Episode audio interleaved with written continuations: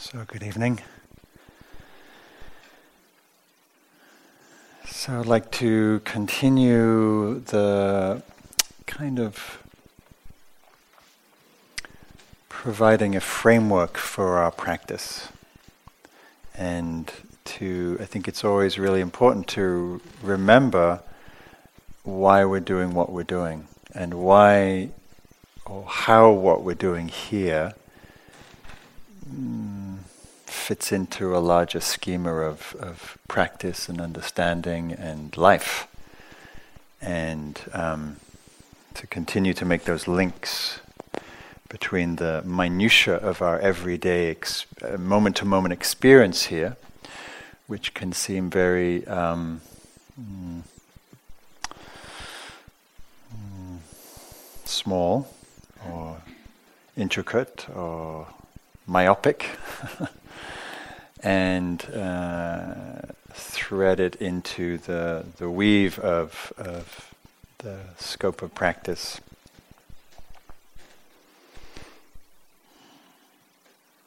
So, uh, encapsulated very nicely by a cartoon that I like, where there's three captions, and it's the, called The History of Man man, mankind. In the first picture, there's a picture of a person. And in the second picture, the person's scratching their chin, saying, What the hell is happening here? And the third caption is the end. So we're in the middle. what the hell is happening here? So I think of the Buddha's teaching as a really great map and a resource and a guide to that middle section called life, called what the hell are we doing here? How do we make sense of life and ourselves and our mind? And how do we relate to this very interesting and challenging and beautiful changing world that we live in? How do we find peace and wisdom and clarity and in the midst of all that, right? Because as, as you can see in the minutiae of your experience, may not be so easy to necessarily fathom that question out. There's a, um, I'm not sure if this was a cartoon or where I saw this, but there's a story of these goldfish two goldfish in a fish bowl, and I uh, know two f- goldfish swimming in the wild, if they ever do such a thing. I don't know. I've only seen them in goldfish bowls, but I think they probably come from somewhere wild originally. And one's asking the other, "So, what do you want in life? What are you hoping for?" And and maybe they're swimming in the ocean or somewhere like that, big lake. And the, and the other one says, "You know." I want it all. I want the goldfish bowl, I want the covered gravel and the little castle and the plastic plant. I want it all.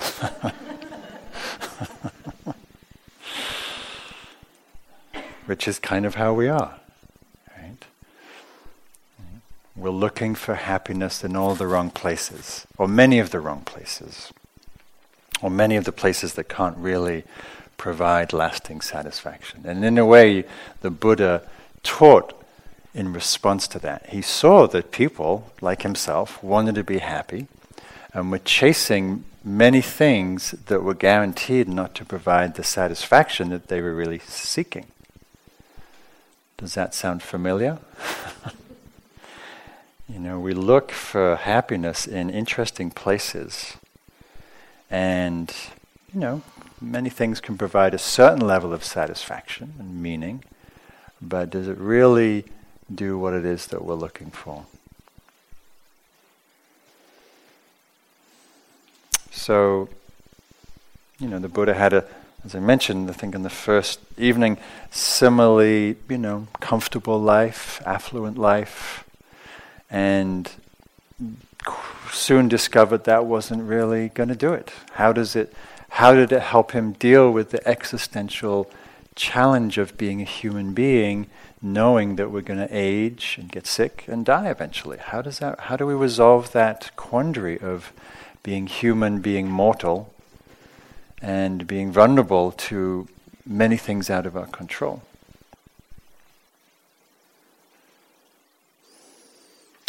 And so, through his own practice, he discovered a um, um, a path. He discovered a way of um, meeting and being in the world and meeting life as it is that no longer caused his own mental and emotional anguish. And so that's really what we're exploring here. The Buddha was sometimes known as the great physician. And um, in that, like his teaching on the Four Noble Truths, which is what I'm going to explore tonight, um, is uh, a way of uh, understanding our condition in a way through a classic medical model, looking at the diagnosis of our condition, the cause, the um, uh, prognosis, and the prescription. I like the reframing of this teaching as the four tasks.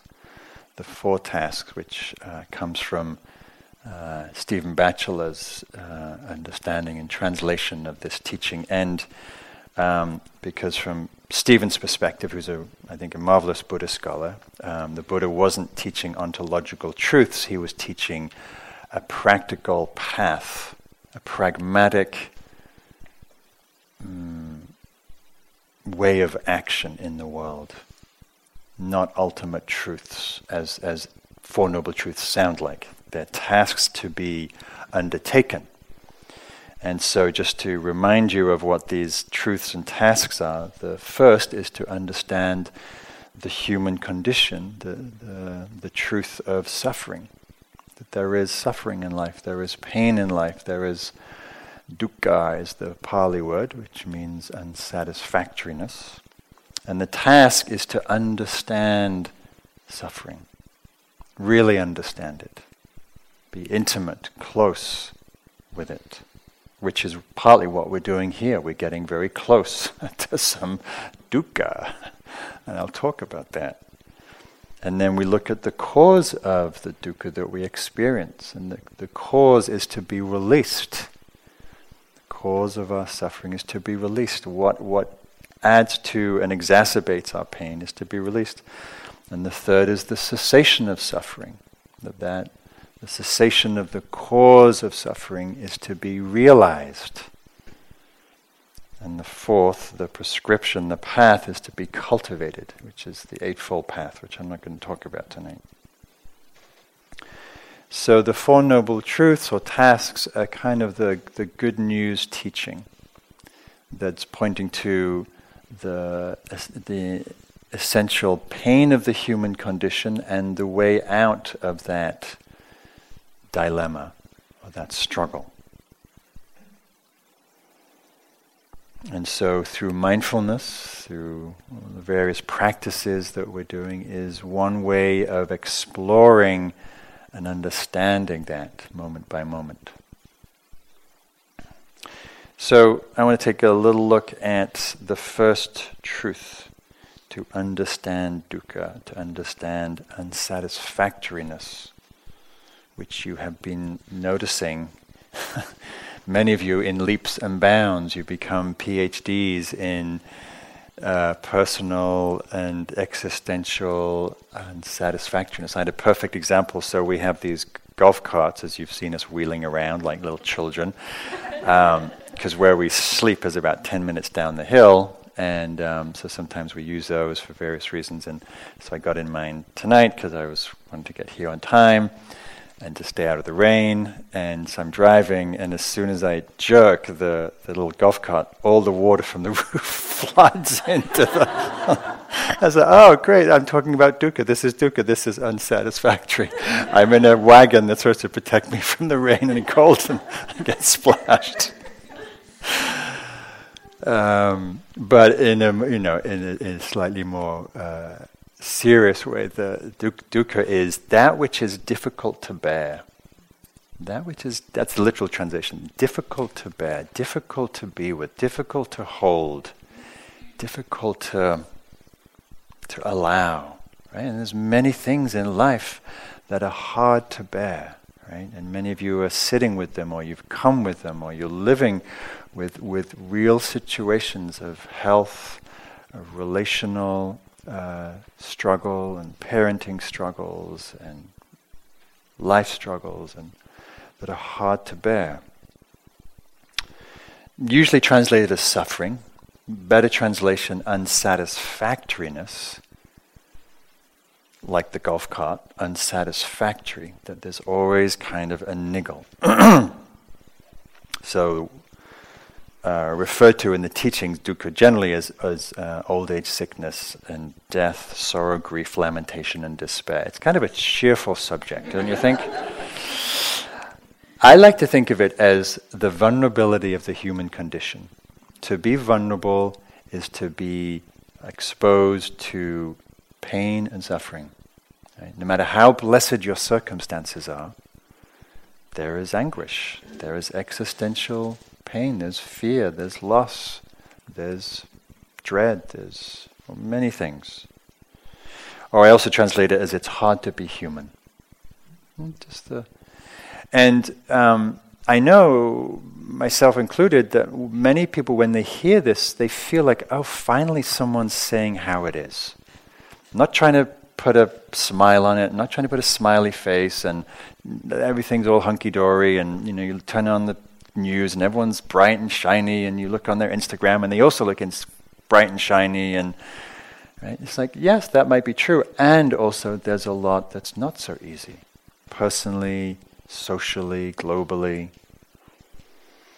And certainly in retreats, when I you know work with people one on one and in groups, I hear just I'm always amazed at the level of suffering. I read the, the sheets, the, the you fill in those forms with you know various experiences of what's going on now and physical, psychological ailments, past and present, and it's it's it's a lot.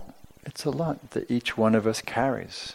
You know, there's a line that I forget who said this line um, Be kind to every person because each person has been asked to carry a great burden.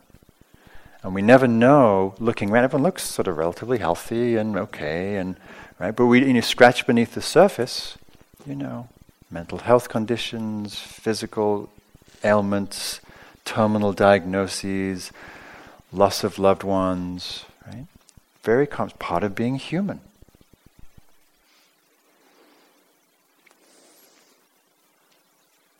So, but I think one of the things that we come up against a lot on retreat is um, is the this this rub uh, of of dukkha, the unsatisfactoriness that everything's sort of okay, but they just don't serve coffee, you know, or you know. I'm sort of comfortable, but I didn't bring my bench, and nothing else kind of works. And I sort of am exhausted, but when I go to bed, I don't like the pillow and the thing. Just, there's, there's this un- constant rub, you know. It's like it's coming here, and I'm I peel off all my layers, and then I then it gets then it gets freezing, or I bundle up, and then it's too hot, or you know, just this is kind of a little itch. Right? The Buddha called it this this slightly imperfect wheel, like if you're on a bicycle, just a slightly little warped. Or in a car, when you when your alignment's off, just that little. Mm,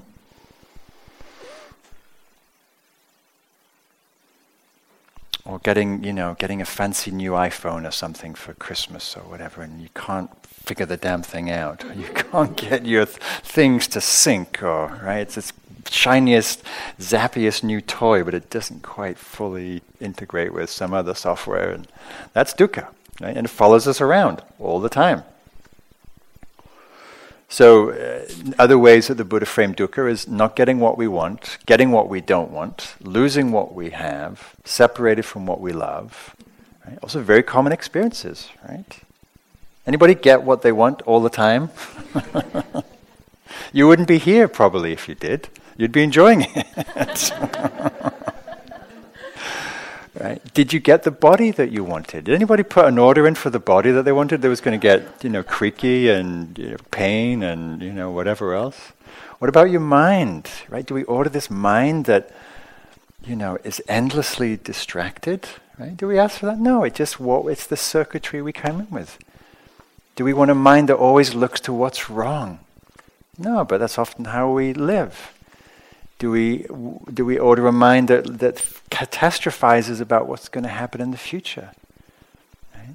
That's suffering right there, right? losing what we have, or losing what we love, or getting what we don't want, losing what we have. What do we lose? We lose youth.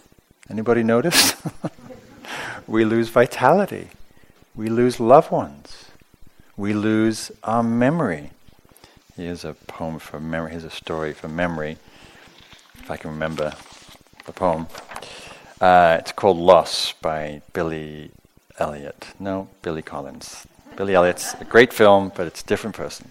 See, it's just like that. It just, you know, Billy, somebody, I don't know.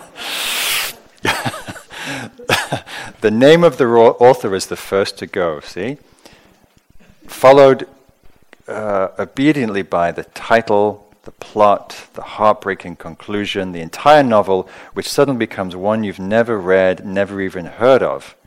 As if one by one the memories you used to harbor decided to retire to the southern hemisphere of the brain in a little, little fishing village where there are no phones.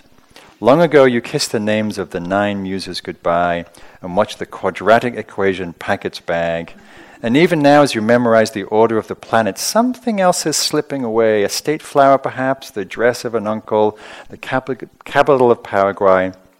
Whatever it is you are struggling to remember, it is not poised on the tip of your tongue, nor even lurking in some obscure corner of your spleen. It is floated away down a dark mythological river whose name begins with an I, as far as you can recall, well on your way to oblivion, where you will join those who have never, who have even forgotten how to swim and how to ride a bike.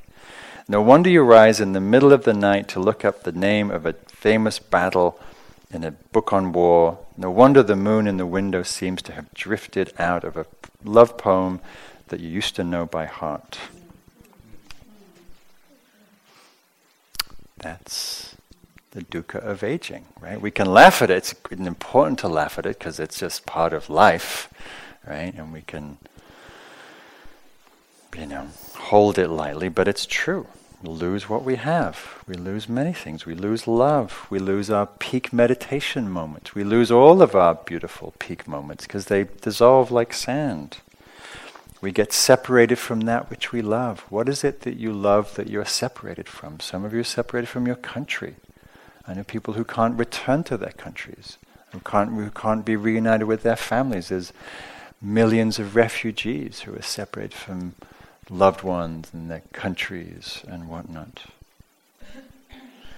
One thing we most uh, mourn is the separation from our true nature or from our goodness, our good heartedness. Right? We, we're unable to access our, our true nature, our Buddha nature.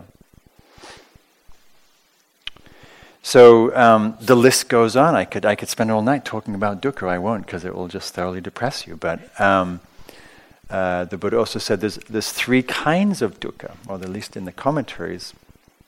And the first is dukkha dukkha, which is just the dukkha of having a body. You have to, you know, rest it, and then you have to get it up, and it needs to pee, and then you need to feed it, and then you need to bathe it, and then it's you know needs some medicine, and then and then it needs to do all that again, and then you know it takes a nap because it's tired of just taking care of cleaning the teeth, and um, just the dukkha of having to manage the body is, is a certain kind of dukkha.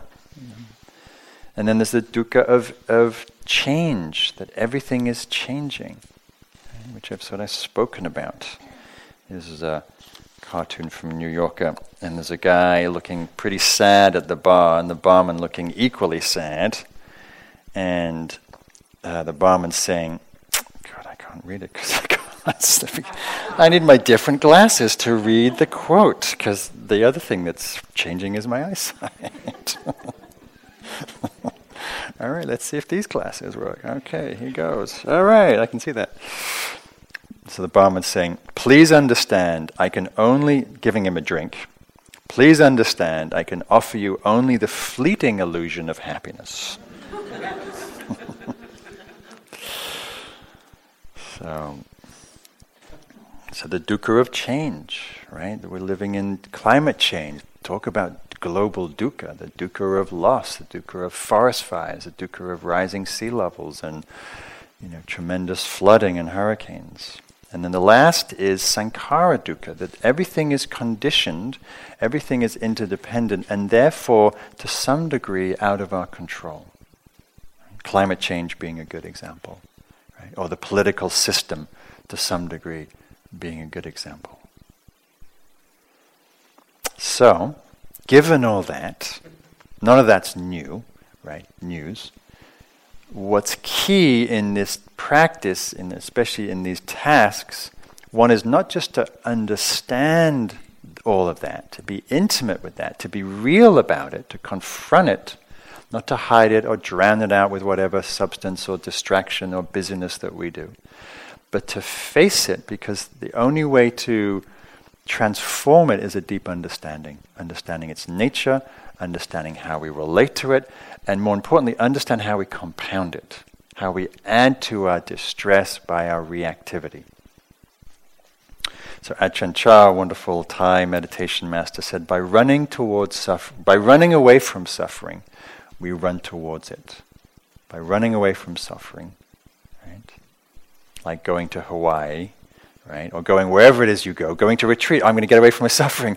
Oh, I get to retreat, and that's what shows up in the first meditation. You know, whatever it is I'm running from, right? Here it is, probably quote, stronger. So, how we meet these conditions, these struggles, these challenges, to some degree determines whether we suffer in relationship to them. There's a lot of pain in life physical pain, emotional pain, relational pain, global pain. The suffering, the personal suffering in relationship, is determined by how we're relating to these things to some degree. I'm going to explore that in this talk. As this equation goes, suffering equals pain times resistance. Suffering equals pain times resistance. Or as Viktor Frankl says, it's not the load that weighs us down, but how we carry it. Not the load that weighs us down. And you see this. You see you know, people from the same circumstances, the same family, the same conditioning. One person's buried and another person's, you know, resilient. Right? How we carry the load, how we meet that. So our practice um, is one of turning towards, of leaning into, of facing and looking. Oh, what is it that's causing suffering? Where am I caught? Where am I struggling? And how am I, uh, may I be uh, adding to that, making it worse through denial, blame, judgment, anger, whatever it is that we uh, get caught up in?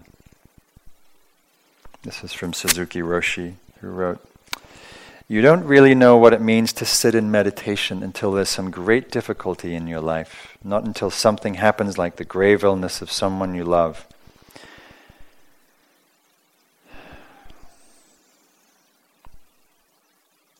So I'm just, my um, partner's mother has just had heart surgery today, three stints, and I'm just feeling the tenderness of that and then you're tearing your hair out and pacing back and forth in the corridor of the hospital, and there's nothing you can do. And finally, you take a seat in the midst of your fears and your sorrows and thoughts and worries, and you just sit in the middle of it all. And that's the moment you begin to understand the power of your practice.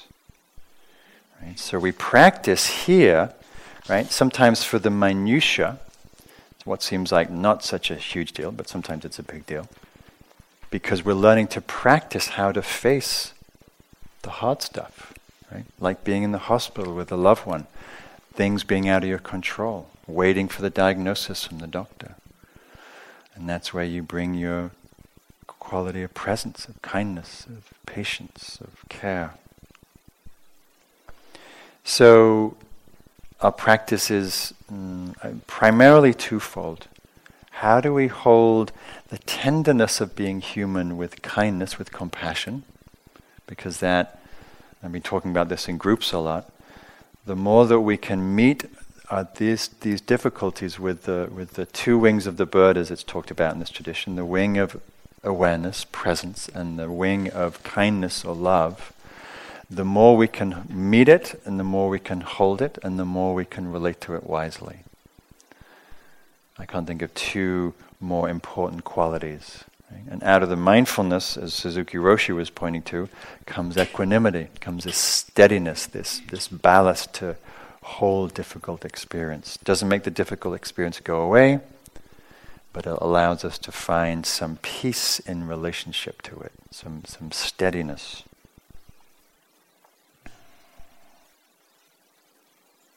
So, just to take a moment to think about how, how do you meet your difficulties? How do you meet your struggles or the struggles of others? What qualities do you bring to bear? What has served you in the past? How is your practice, if you've been practicing for a while, which some of you have, how has your practice served you?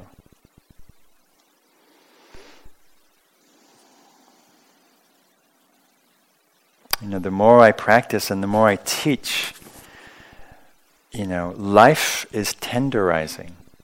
And hopefully our heart becomes more tender. And more tender becomes more responsive. You know, I, I you know, I, I hear myself a lot just hearing people's pain and just, you know, just feeling that. And I hear myself saying, "Oh, sweetheart, like that's that's hard. That's hard." You know. That's hard to be with. Because it is. So, meeting it tenderly, meeting it with awareness, sometimes meeting with a sense of humor, like we can't find our glasses because we're wearing them. Um, meeting it with patience, right? These conditions don't necessarily go away. There's not necessarily a happy ever after story. There's, there's a lot of spiritual delusory ideas about happy ever after. Well, you get enlightened, and then you'll be happy ever after. That's uh, not quite the case. because we age, and we get sick, and we lose loved ones, and we die, right? It's not a romantic spiritual retirement. The back, the Buddha had backache and trouble with his squabbling community a lot? But he was able to be at peace in the midst of that. That's, that's the offering of these teachings. Okay, so a light-hearted story for you. So this is from this is one way of meeting uh, the dukkha. This is a dukkha of parenting. So some of you might have heard this story. So uh, this man's in, in this supermarket and he's watching this mother who has a young child in the shopping cart, which is always like a setup for, you know, suffering, as he, any parent will attest. And the little girls, you know, wanting this and wanting that, and you know, first they go down the cookie aisle, and uh, and when finding out that she wasn't going to get any cookies, she has a little, you know, a little argument with her mom, and and uh, the man's watching this, and and hears the mother say, "Now, Monica, we just have half the aisles left to go through. Don't be upset; it won't be long." And they're wheeling around, they get to the candy aisle. It's like, oh, and when finding out there's no candy to be purchased, he has a little tantrum. And again, the mother says calmly, There, there, Monica, don't cry, only two more aisles to go, and then we'll check out. Running around, they get to the checkout, he happens to be standing in the next aisle. And of course, she wants to get this bubble gum and all kinds of other stuff that she wants. And again, on finding out that she's not going to get any bubble gum, she bursts into tears and the mother says patiently, There, Monica, we'll get through this checkout stand in five minutes, and then we'll go home and we'll take a nice nap. And so they check out, the man follows her into the parking lot, and he says, and he stops and he says, I couldn't help seeing how patient you were with little Monica, he said. Whereupon the mother says, What do you mean? My little girl's name's Tammy. I'm Monica.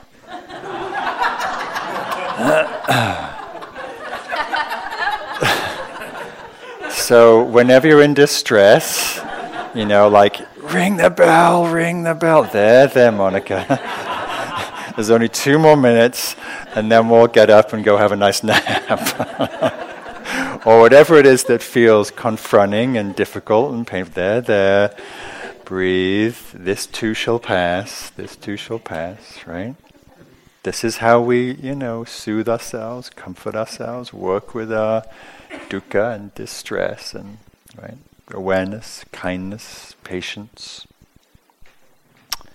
So there's dukkha, and then there's what the Buddha spoke to, the cause of dukkha. But the cause of dukkha, I, I like to caveat the cause, because there's a lot of dukkha in the world. There's global suffering, there's economic hardship, there's exploitation and racism and refugee crises, and you know, just one, you know, horror after another from one perspective.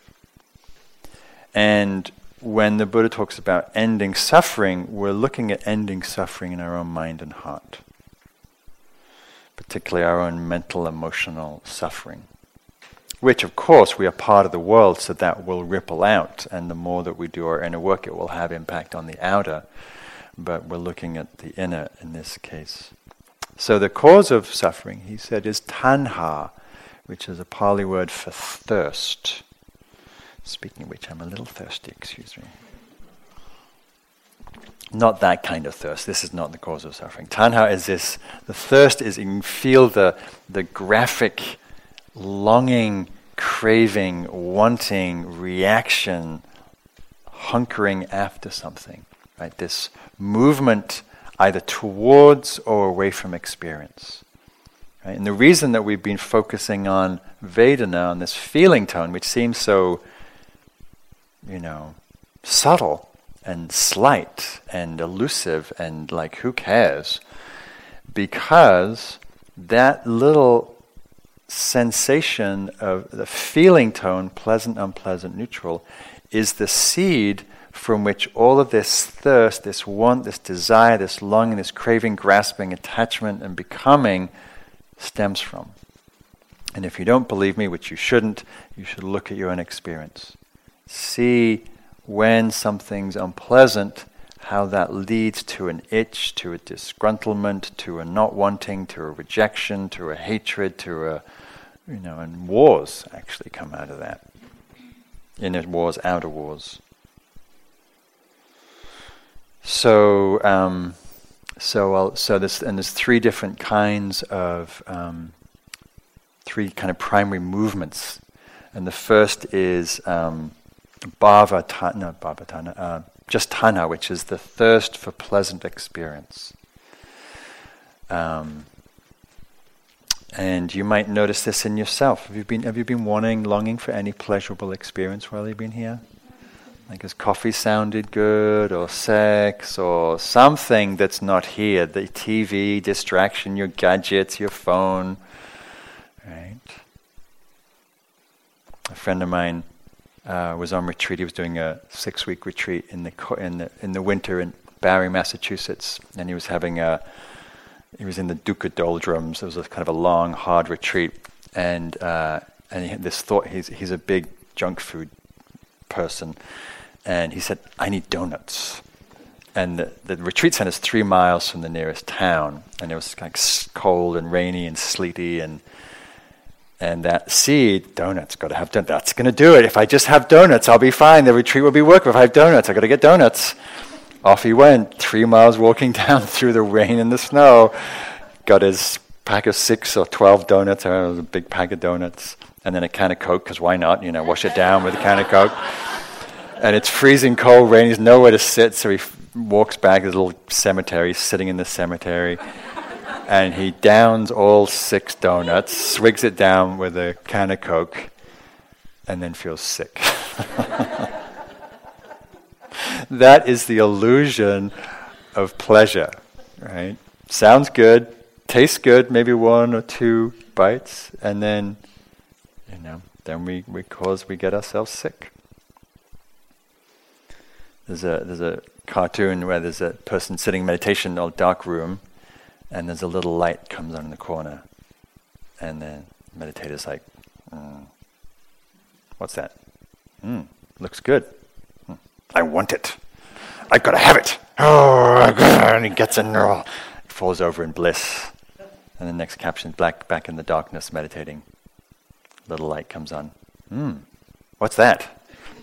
Right? And on it goes, right? That's the wheel of samsara, right? That we keep looking for happiness, satisfaction. We're really looking for satisfaction and peace.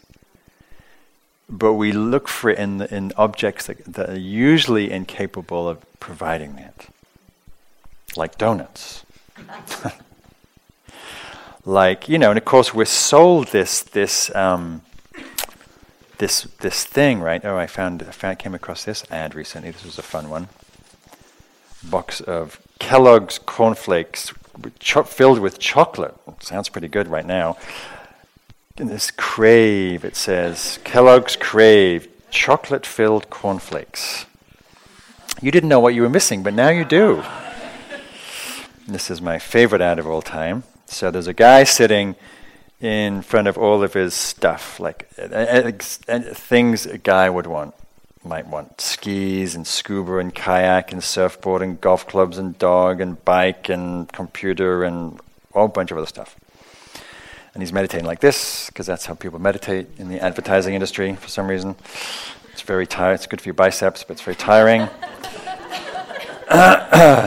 and he says Spence has put a little twist on an old philosophy. To be one with everything, he says you've got to be one. You've got to have one of everything. That's why he also has the new Ford Ranger. So he can seek wisdom on a mountaintop, go off in pursuit of enlightenment, and, and connect with Mother Earth by looking no further than the planet's coolest four door compact pickup.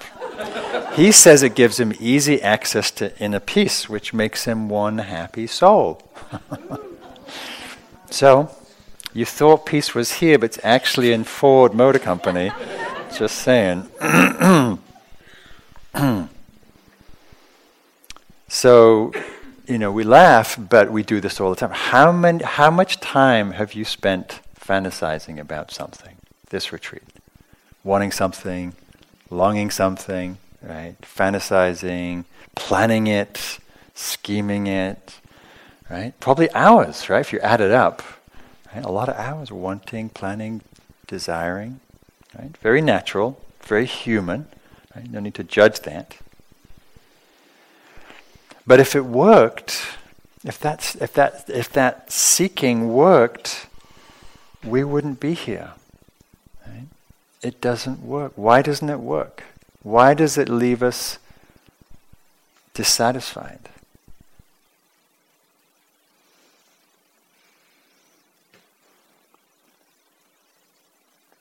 Where are your best experiences right now? The peak things you had, the most juiciest, fun, crazy, great thing you ever had.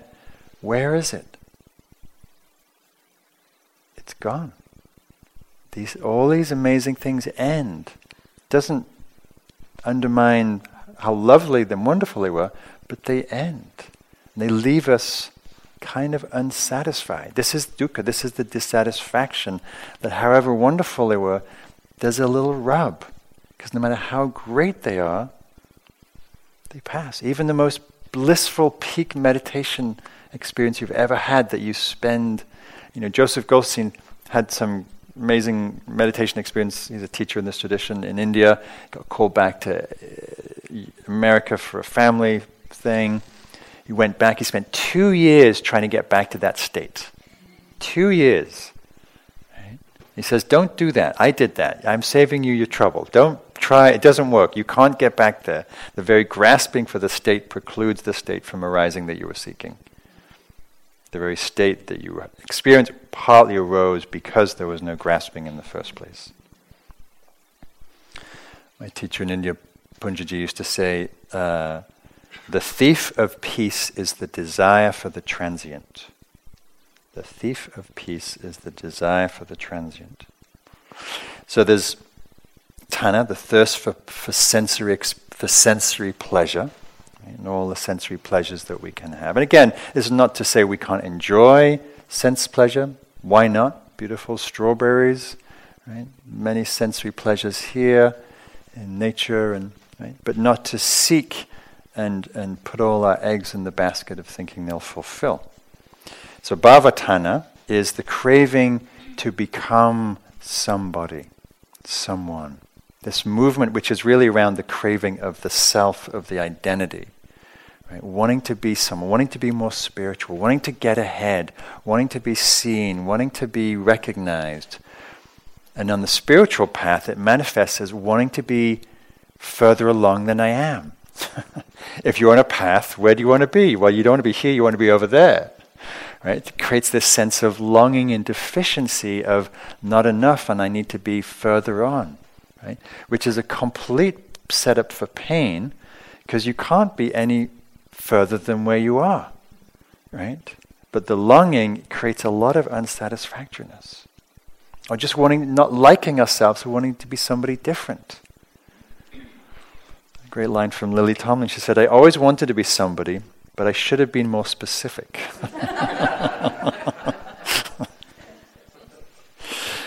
or this is from Ajahn Sucitto, a great uh, monastic teacher.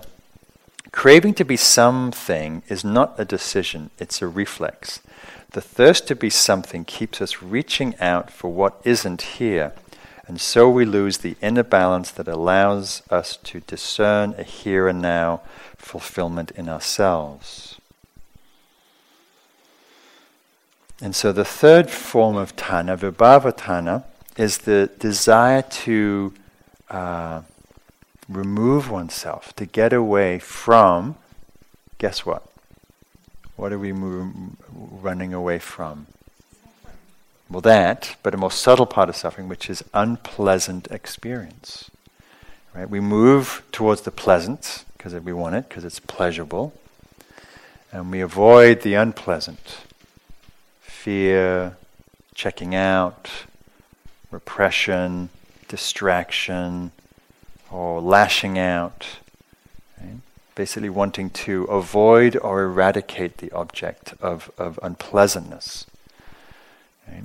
So, like when you get that little little twinge of knee pain or back pain that your whatever old injury is resurfacing. What do we want to do? Like Dawn said yesterday, we want to play whack a mole and just whack it away. Right? We don't want to go, oh, pain, welcome, my old friend. Let come, let me feel into you, let me sense and love you and hold you and see your changing nature. No, just, I hate you, go away.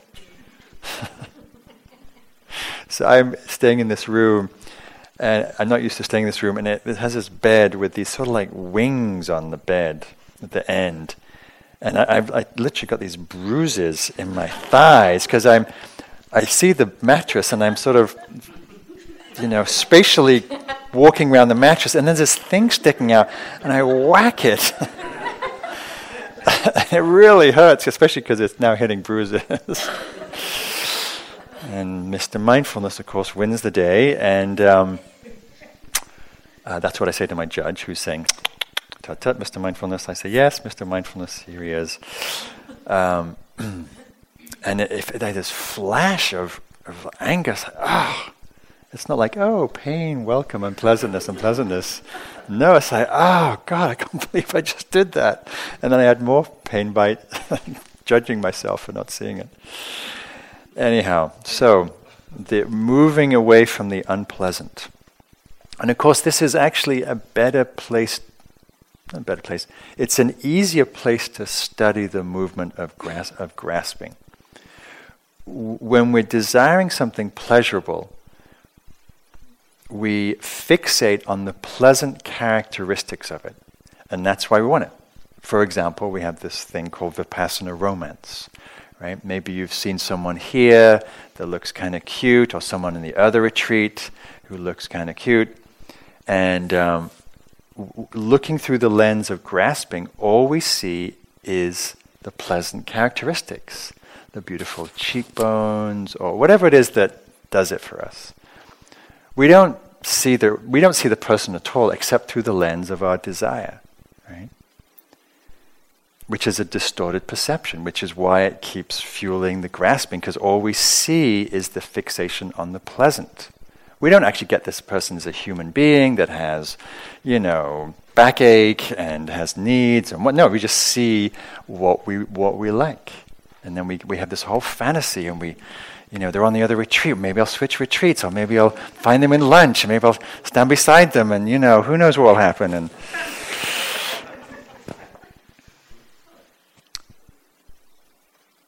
so, um, so, so we don't see we don't see how caught up we are because we're fixated on the pleasant object. With aversion, with with the unpleasant, it's very obvious because it jars us. Oh, you know, cold, back pain right? sadness, right? It's, it, it grabs our attention and it's unpleasant. And then the reaction is also unpleasant. Ugh, don't want this, don't like this, want it to go away, feel victimized. Right? So we can actually study this process and see how that very reactivity massively ex- exacerbates what was just an unpleasant experience. So, for example, maybe you're, you know, you do have some physical discomfort in the meditation. Maybe it starts right when you sit down, you have a little knee twinge. And it's just a twinge, it's just a tingling, it's just a, a piercing, stabbing, searing sensation. but it's still just, you know, it's a prickly thing. It's not the end of the world. But the mind, oh my God, this is horrible. I'm going to be able, I'm, i need a wheelchair to get out of here. My meditation career is ruined. It's just disaster. I'm leaving. That's a lot of suffering. That's a lot of reactivity. And I'm exaggerating of course, but.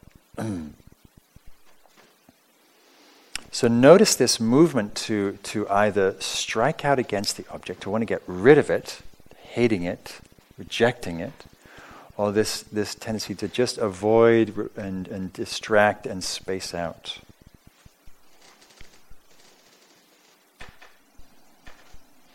And of course, things on retreat get exaggerated. So, you know, we don't really care how loud someone breathes. You know, in life, we don't even notice if anyone's breathing, let alone the volume. But if someone's, you know, shuffling a lot, like someone has, as one, my, one of my friends says, swishy pants we know about swishy pants because if they come in late, we're listening to swishy pants move in and out. Right? I mean, come on, it's not a big deal. But on retreat, when you, this is all you've got to do is focus on sitting in silence, and then swishy pants comes in. You're like, I want to kill them.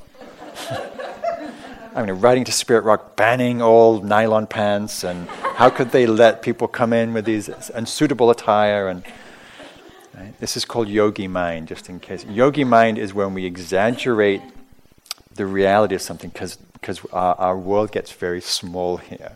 Right? But it's also an indication of what our mind does. Right? And what we do here, we do out there, except on a larger scale, and we're not, we're not usually tracking it. So, as petty as it is here, it's very insightful because we see how the mind moves how when we lack mindfulness, when we lack equanimity, the slightest thing can trigger a wave. And if we're not mindful, if we weren't in silence and on a retreat, that comes out as verbal reaction, as, as some kind of action, some email, something that can cause a lot of harm, right?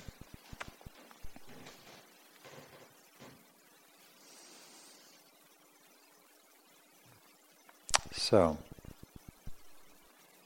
so just some key points about, about this movement, this grasping tanha.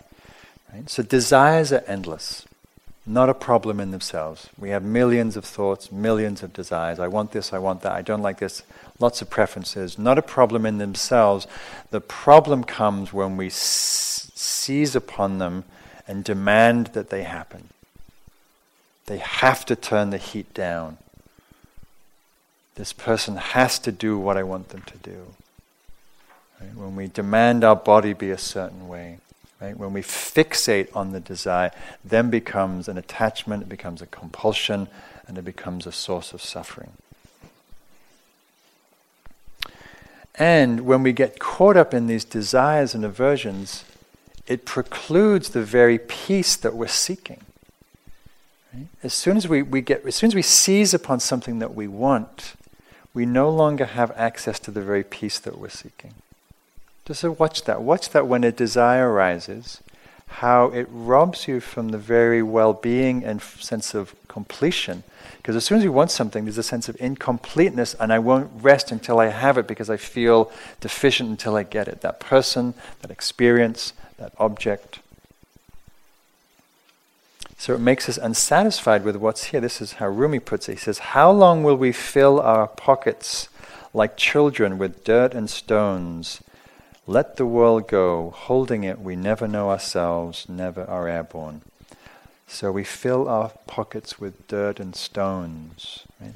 trying to fulfill that which is already whole, but we've lost touch with that because we believe we need something from the outside. And of course, our world is selling us that every moment of every day. So no wonder we feel insufficient unless we have the latest, you know, fill in the blanks for you. And of course, that comes onto, into our meditation practice. How many of you spend time subtly manipulating your experience to have a pleasurable meditation, or to have a blissful meditation, or to have a peak moment in meditation? Also, very human, but that's not what the practice is about. The practice is about being present to whatever moment is here beautiful, blissful, or sad, or anything in between.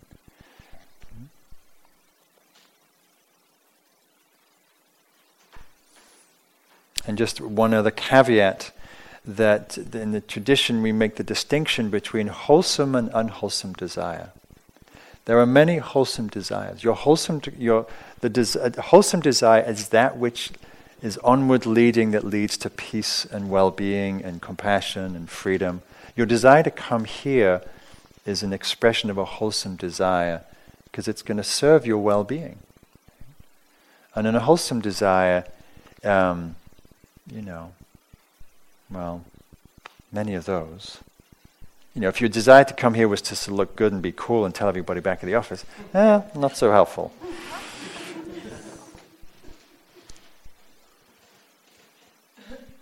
so, just some things about working with this. This, this. So, the, so the Buddha said the, the, the, the task of this truth is, is, to, is to release the cause of suffering. Release the grasping, the fixation, the wanting, the demand, the attachment, right? And of course, we know this very much in intimate relationship, right? When grasping and attachment and demand happens from your beloved or you to them, doesn't go so well, right?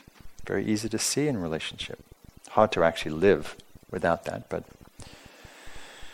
so um, we want to look at our attitude and the way we relate to these, this tendency. And so, really, the greatest key we have is mindfulness, because as Dawn was pointing to earlier, the as soon as we see the fixation, the grasping, the wanting, we're no longer as caught. Right? As soon as we see, oh my God, I'm just lost in this fantasy for the fifteenth time this week. Oh, fantasizing. Oh, right. Yeah, I'm. You know, that's something that may happen after the retreat. Let it go. Right? Just the seeing of it, we disengage from the strength of it.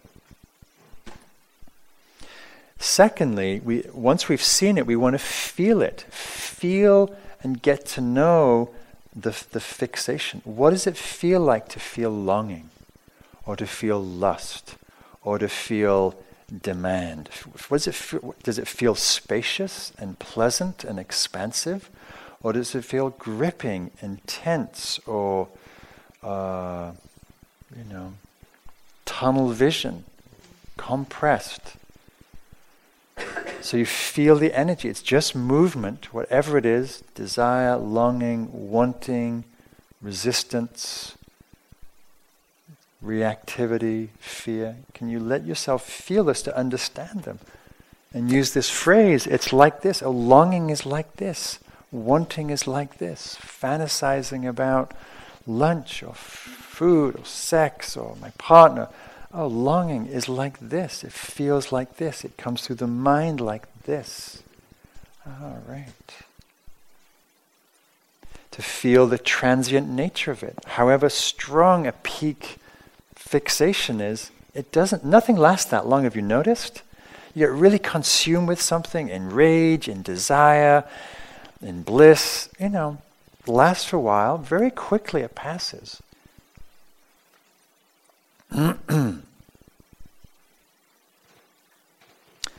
and with grasping, particularly, and I like to use an analogy here. Let me see if I've got enough. Um, it's very easy to mis- misconstrue some of these teachings. And so sometimes what we hear is, oh, well, I shouldn't want anything, I shouldn't grasp for anything, I shouldn't, I shouldn't, um, you know, and if I, if I am wanting something or I have something, and this is, this is the grasping, this is the object, well, all that's bad, so I should just get rid of the whole thing. No, like, you know, here's the flower, and here's the grasping that we're, st- we're strangling the flower because we want it so much, or the person. Right? No, we're not saying get rid of the person or the flower. We just release the object from our grasping. As Tilopa, a great Indian uh, teacher, said, it's not the outer objects that bind us, but our inner attachments to them. It's not the outer objects, people, things, experiences that bind us, but our inner attachment to them. And lastly, notice the belief system. If only I get this thing, if only I get rid of this thing, I'll be happy. Notice the view that's fueling the grasping, wanting, longing, desire, hatred, etc. If only this happens, or if only this doesn't happen, I'll be happy.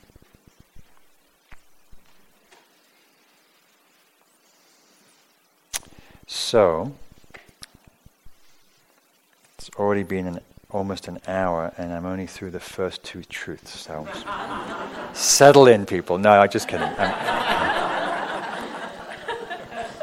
Um, we're skipping the fourth. I'll get to that another time, and I'll just touch on the third because it's um, well, so the third, which is the good news of the practice, is that cessation of suffering is possible. Cessation of the cause of suffering is possible. It is possible to, to cease and release fixation, to cease and release and let go of the grasping, wanting, longing, meddling mind. And if this wasn't actually true, we would all be crazy in this moment. Because if there was no release in our moment to moment experience, if all if we were just permanently fi- caught up in fixation, wanting and resisting, it would go crazy. We actually have many, many moments in the day when neither grasping, nor resistance, nor delusion is happening. And we want to pay attention to those. It's very important in these teachings to pay attention to the presence and the absence of. Presence of wanting and the absence of wanting. The presence of resistance and the absence of resistance. Ajahn Buddhadasa, who's also another great Thai forest master, called this these moments where we're free from that, that, those forces. He called the moments of nibbana. Moments where the mind is not in contention with reality not in contention with experience. And you know this in experience. You, are sitting in meditation and you're just at ease, just quiet. You know, maybe someone's doing something that's annoying, doesn't bother you, and you kind of you hear the lunch bell and say, "Oh, that would be nice," but you just, just okay, just at ease. Right?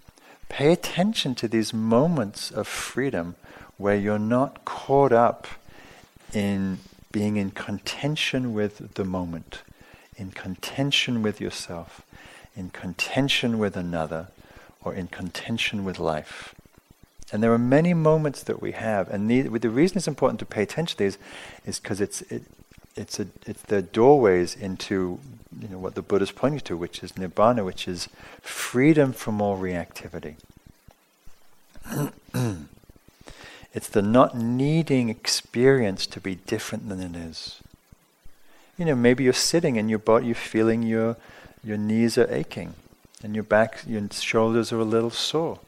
But there's a fundamental okayness. Oh, that's just how it is. The body's a little sore, a little achy. Oh, I'm noticing I'm a little sleepy. Oh, and its sleepiness is like this.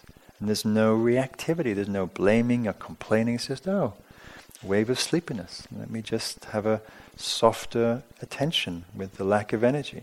You know, go outside, walking down the hill, it starts raining. Oh, wetness is like this. Didn't bring my umbrella. Oh well, I'll survive. Walk to the dining room. Dry off. Right? It's just not a big deal. There's a certain ease, certain inner freedom in a spaciousness, not needing something to happen to fulfill you or make you happy, because there's a kind of an inner contentment, an inner ease, an inner well being. and so to notice this and to notice how um, even when you get caught in some fixation, how that very fixation can actually also lead to cessation. And maybe you're, you know, you're noticing a longing, a desire, a reaction, and you feel it for a while, and you, you're, you're mindful and just present. You feel it rise, you feel the thoughts and the feelings and the energy, and, and you just watch it, and you see it come, and it's strong. You don't buy into it, you don't judge it, and it just passes away. And as it passes away, it's like, oh, and there's peace in it passing away. This is um, uh, Ajahn Sumedho, another great Thai forest meditation teacher. He says to allow the truth of cessation to work, which I just talked about, this path, process of cessation, we must be willing to suffer. This is why I stress the importance of patience we have to open our minds to suffering because it's in embracing suffering that suffering ceases. When we find that we're suffering and we can go to the actual experience that's present, open completely to it, welcome it, concentrate on it, allow it to be what it is, means we're patient and we bear with the unpleasantness of a particular condition we have to endure boredom and despair and doubt and fear in order to understand that these conditions cease rather than we needing to run away from them. Okay? This is the, the, the courage and the wisdom of practice. We learn to stand, to sit in the fire of experience pleasant, painful, neutral, strong, weak, intense, beautiful, hard, painful and we see all things pass into cessation, all things come and go. And we can stay still. It's a beautiful uh, teaching from Ajahn Chah who says, you know, all of our practices are different, um, but as we continue, um, our, pract- our, our mind uh, will see many things come and go. And he says our, our mind becomes like a clear forest pool Many beautiful animals will come and drink at the pool, but our mind is still. He said, "This is the this is the happiness of the Buddha." And we get to f- find that still point, that refuge in awareness that, that allows us to unhook from this painful engagement with being in contention, contention, reaction, aversion, grasping to life and the things in life.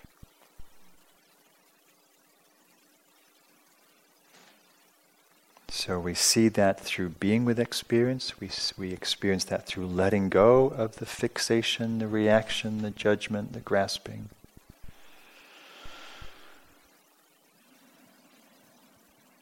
But mostly through our practice, it comes through being with and letting be, letting experience and ourselves and our minds and our hearts and our bodies be as they are, meeting them as they are, with awareness, with kindness, with wisdom, with equanimity.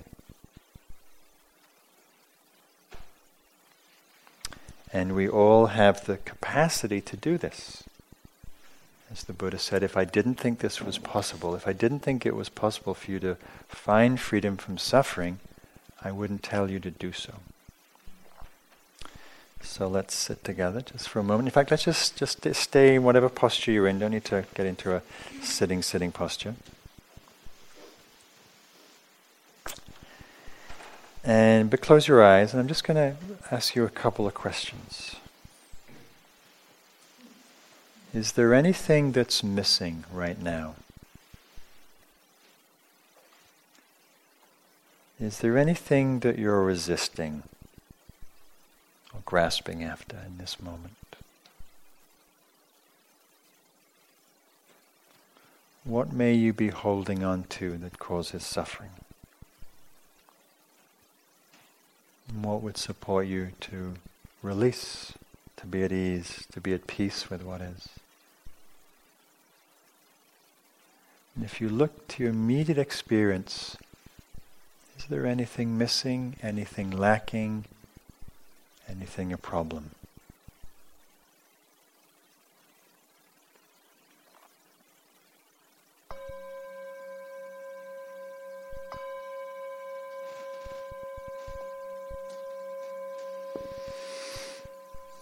So, thank you for your kind attention. So, we'll have some walking for 20 minutes. So, again, I ran over. So, um, when you hear the bell, uh, which will be at 10 to 9, just wait five or 10 minutes and we'll come in at 9 o'clock for the sitting. Okay, thanks.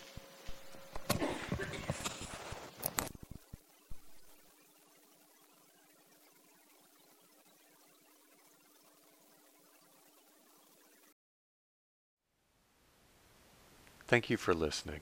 To learn how you can support the teachers and Dharma Seed, please visit dharmaseed.org slash donate.